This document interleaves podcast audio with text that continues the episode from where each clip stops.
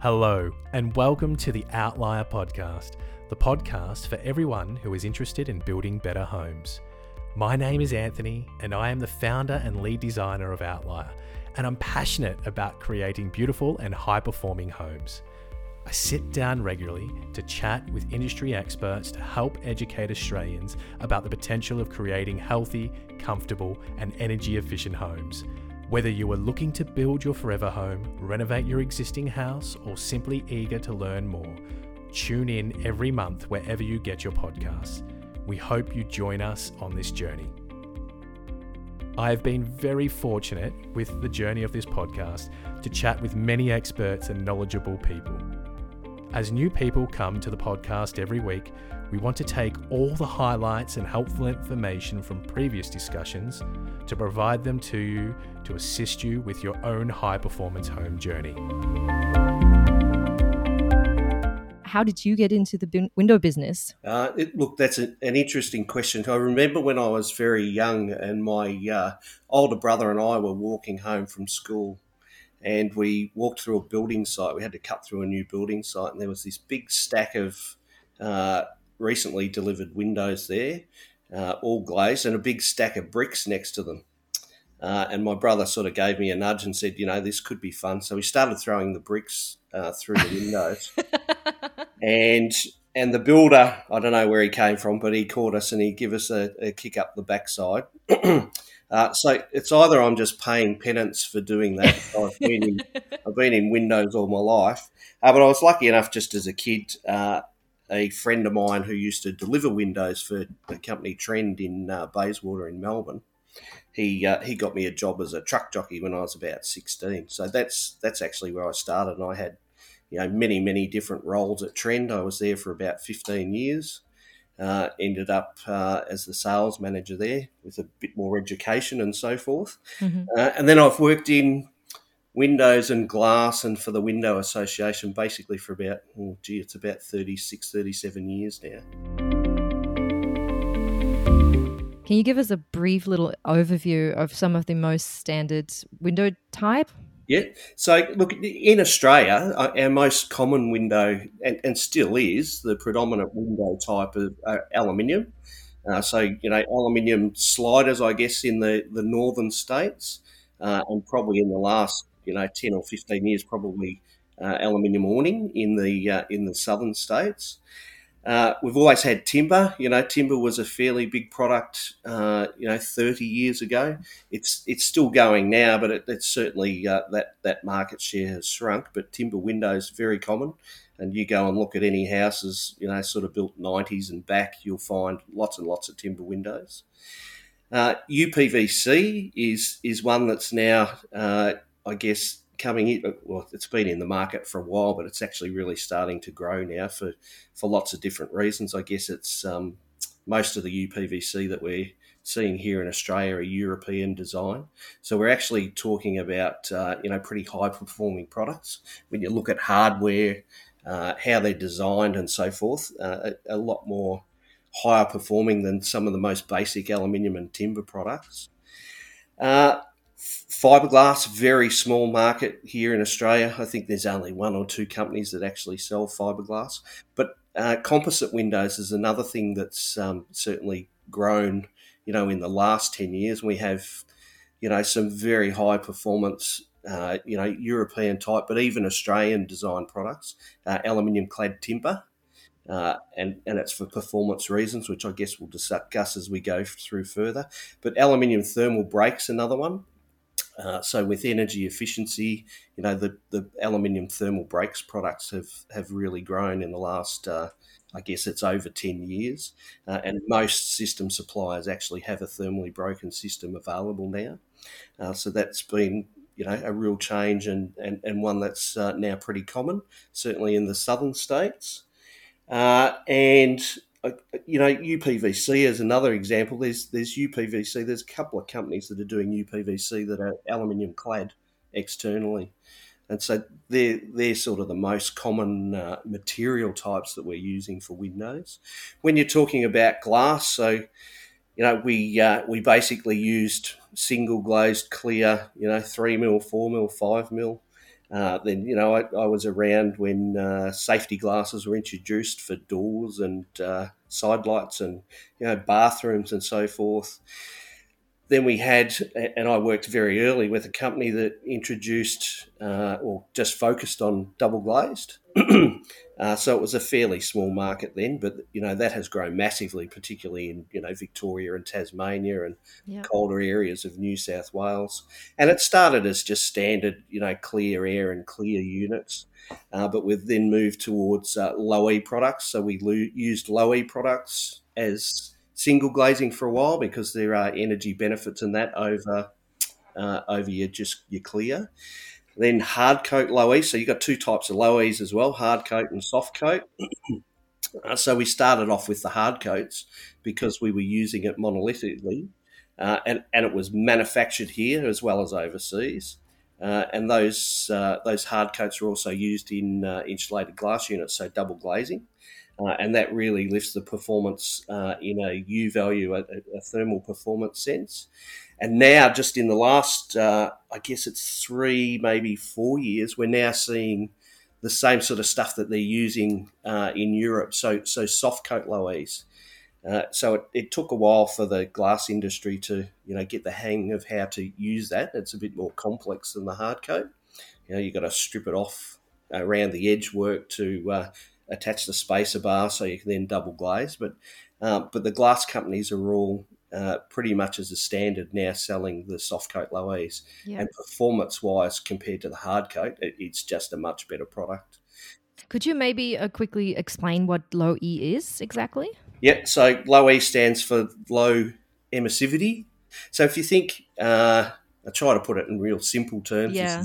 how I've spoken to, to builders about it. If you think about um, so heating, so if you've got your heater running in the house, uh, what you're creating is uh, is long wave energy. What that low E coat does, it's it's a metallic coating on the glass that you can see through. But what it does is reflect that long wave energy back into the house. So where just clear glass would let a lot of that through, it reflects mm. some back. Yep. The low E coating actually reflects a whole heap back more. So when you've got the heater going in the house, it's actually staying within the house rather than going through the windows. Yeah. And in a in a cooling sense, so in a hotter climate, if you think about outside, you've got the energy coming from the sun, so shortwave energy, and it's hitting, you know, pavements and roads and so forth. Uh, some of that uh, material is actually absorbing that energy and then reflecting it back out as long wave. So if you're in a hot climate and you've got you know lots of paths and stuff outside, you've got all this long wave energy trying to come in to your house. So you've got the cooler on inside. A clear glass will let that all come in. Well, not all, but quite a lot of it come in and through. So it's heating up your house. What that low E coating then does is actually reflects that long wave energy back outside, so, so it doesn't let as much through. So, so it sim- simply it, it, actually improves the U value. Yeah, I see a, a, huge improvement on the performance of Windows just by having that low E coating. And um, what you've just described there, I just wanted to maybe if you could clarify as well, like that uh, it still lets natural light through. This doesn't block natural light or anything at all, does it? Yeah, yeah, correct. So, so some of the harder coats blocked out a bit. Uh, the the new soft coats, you actually look at look at them, and it looks like clear glass. You could sometimes see some, you know, pink or blue tinges on the hard coats, but the soft coats, and I've got some at home. Looking through the glass, it's like looking through a clear window. So, yeah, still heaps of light come through.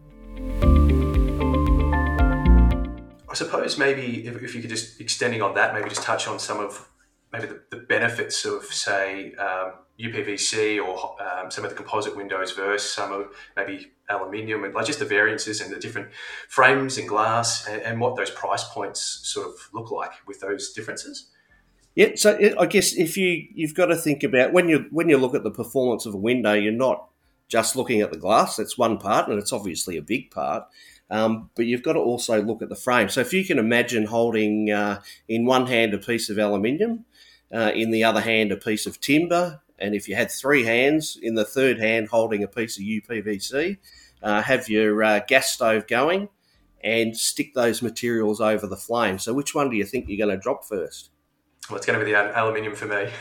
Absolutely, you will because because that as a material it transfers a lot of uh, energy through it, so it'll get hot really quickly. Uh, so you're going to drop that one. Whereas uh, timber and UPVC, uh, the heat doesn't come through. Uh, so so th- so thermally it works much better those materials. Uh, if you had an aluminium thermal break frame as an example, so you've got a break between that aluminium, there'll be some type of plastic. There's uh, companies have different names for it. Polyamide's one name, but what that does is actually stop the heat transfer. And I guess an example would be uh, with a standard aluminium window with double glazing. So you've got, uh, and let's say it's low E double glazing, so that's performing really well in a colder climate, or even in a hot climate. But if you think about a cold climate, uh, with a standard aluminium window, and let's say you've got the heater on at 24 inside and it's uh, two degrees outside, what you're getting is a lot of cold coming through that aluminium frame. And we see, well, I've seen lots of examples over the years where the glass is fine, but on the aluminium frame, uh, you've actually got to the dew point, and so you've actually got lots of moisture coming off that material. I saw an example in Canberra years ago, uh, and it just had single glazed low E uh, standard aluminium frames. They were getting bucket loads of water off one sliding door every night through the winter. It was it was amazing. So the only answer to that uh, is actually to ventilate the house, so open the window up, and that's not necessarily what we want to do when it's freezing cold outside. So, what about price point for those different types? You, you know, the, the, cheapest window has always been in Australia just a basic standard aluminium slider with clear glass but we're you know we're sort of beyond that here. Certainly in the colder climates, they're still using some of that in the warmer climates. Uh, so that's the lowest price point. But once you want to upgrade and get to better performing products, you know your, your timber and your UPVC will be you know roughly the same as a performance window, yep. uh, cost wise. Uh, I think your um, your thermally broken aluminium takes a, a jump above that, not massive, but it'll be a bit more expensive. Uh, and then you, you go to your composite products. So your real high end stuff are, uh, are your, like aluminium clad timber that are you know engineered and designed and uh, European type design products. You know they're they're right up there. For those listening, would you be able to sort of maybe provide some some definitions for U value and uh, solar heat gain coefficient. Um, and there's also, I suppose, the air infiltration as well and um, TVW. Yeah. And maybe, yeah, you could just provide a bit of a definition for those sort of those terminology. Yeah. Yeah, so uh, I'll, I'll give a, a, technical and one I just use with people. So, so U value, uh, if you think about um, uh, when you think about U value, so it's the insulation performance of the system, and so if you've got a temp- difference in temperature inside to out, uh, the cold's always going to the warm side. Okay, so if you go up and touch a single glazed window when it's warm inside and cold outside, that window is cold. And so it's a measure of that. If you went and touched a double glazed uh, low E product, it won't be any, it'll be more like the temperature inside the house rather than the outside. So it's about that that transfer. So uh, window products and glass products um, react thermally in two ways. So one is the difference in temperature inside to out. Uh, and for a, um, I guess the, the, technical side, it's it's just a measure of the rate of non-solar heat loss or gain through the whole assembly. And you've got to keep in mind the lower, this is not like R values, it's the inverse. The lower the U value is the greater the resistance uh, to the heat flow and the better the insulating value. So, so when you're purchasing windows, the lower the U value, no matter where you are, the lower the U value you can afford, uh, go for it. Get the best you can. And as, as an example of numbers, you know, the U value of an aluminium single glazed uh, window will be somewhere between, you know, 5.5 and 6.5. Uh, and if you looked at a UPVC window with uh, double glazed low E in it, the U value will be between you know 1.6 and 1.9. So that's that's a massive difference. Yeah. In performance. Uh, solar heat gain coefficient. So this is the second way uh, that um, that they react thermally. So we're actually talking, and I don't know whether you, either of you guys have been in Canberra on a uh, sunny winter's day where it's like minus one outside. Yes. Uh, so it's freezing, right? But if you're standing next to a uh, just a piece of clear glass and the sun's shining on that glass, you will get really hot. So we're talking about the energy from the sun uh, coming through the window. So this is the second way they act thermally. so the solar heat gain coefficient is the measure of how much this is letting through. So it's a, it's a number of between you know zero to one. And as an example, a piece of clear glass has a solar heat gain coefficient of 0.67. So it's so when that sun's hitting that piece of glass, it's 67% of that energy mm. is coming straight inside. So that that could be a good thing, obviously, if you're in a colder climate and it's winter and good north elevation, and you're actually generating heat within the house. Uh, but if you're trying to keep it out, it's not a good thing. So think of a uh, a west elevation in the afternoon on a hot day, and you've got 67% of that energy coming in from the sun. It's, it's really unpleasant.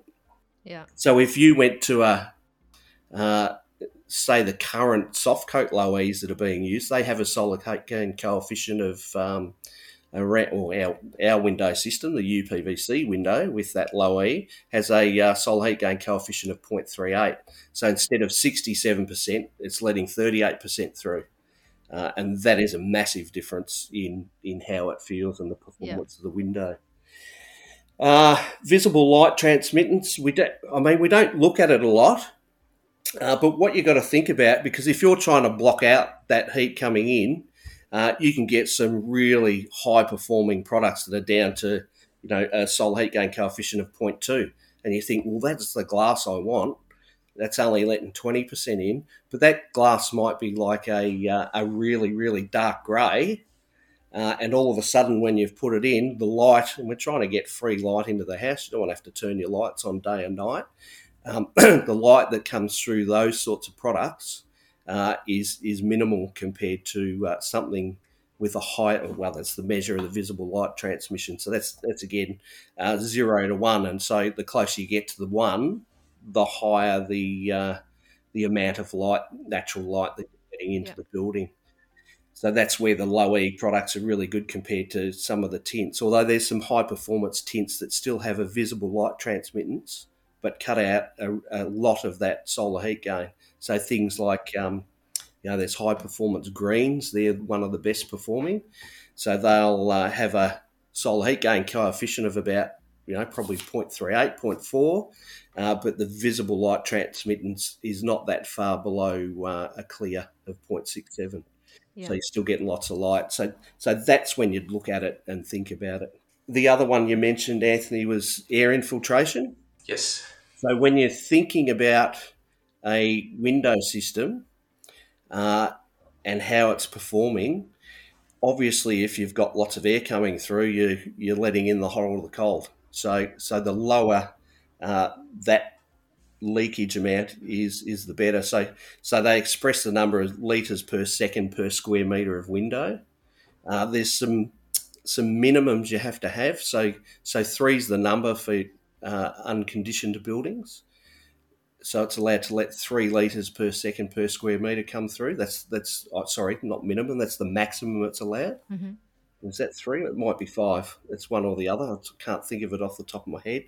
Uh, and for a conditioned building, so you know maybe a hotel room or something like that, that's always air conditioned, or you know any commercial building, that yeah. number is actually one.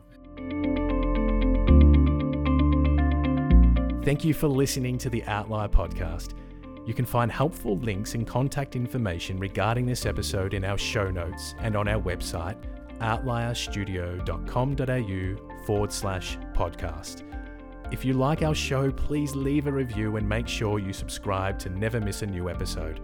If you have further questions for us or would want to share some additional feedback, please feel free to DM us on Instagram or Facebook. Until next time on the Outlier Podcast.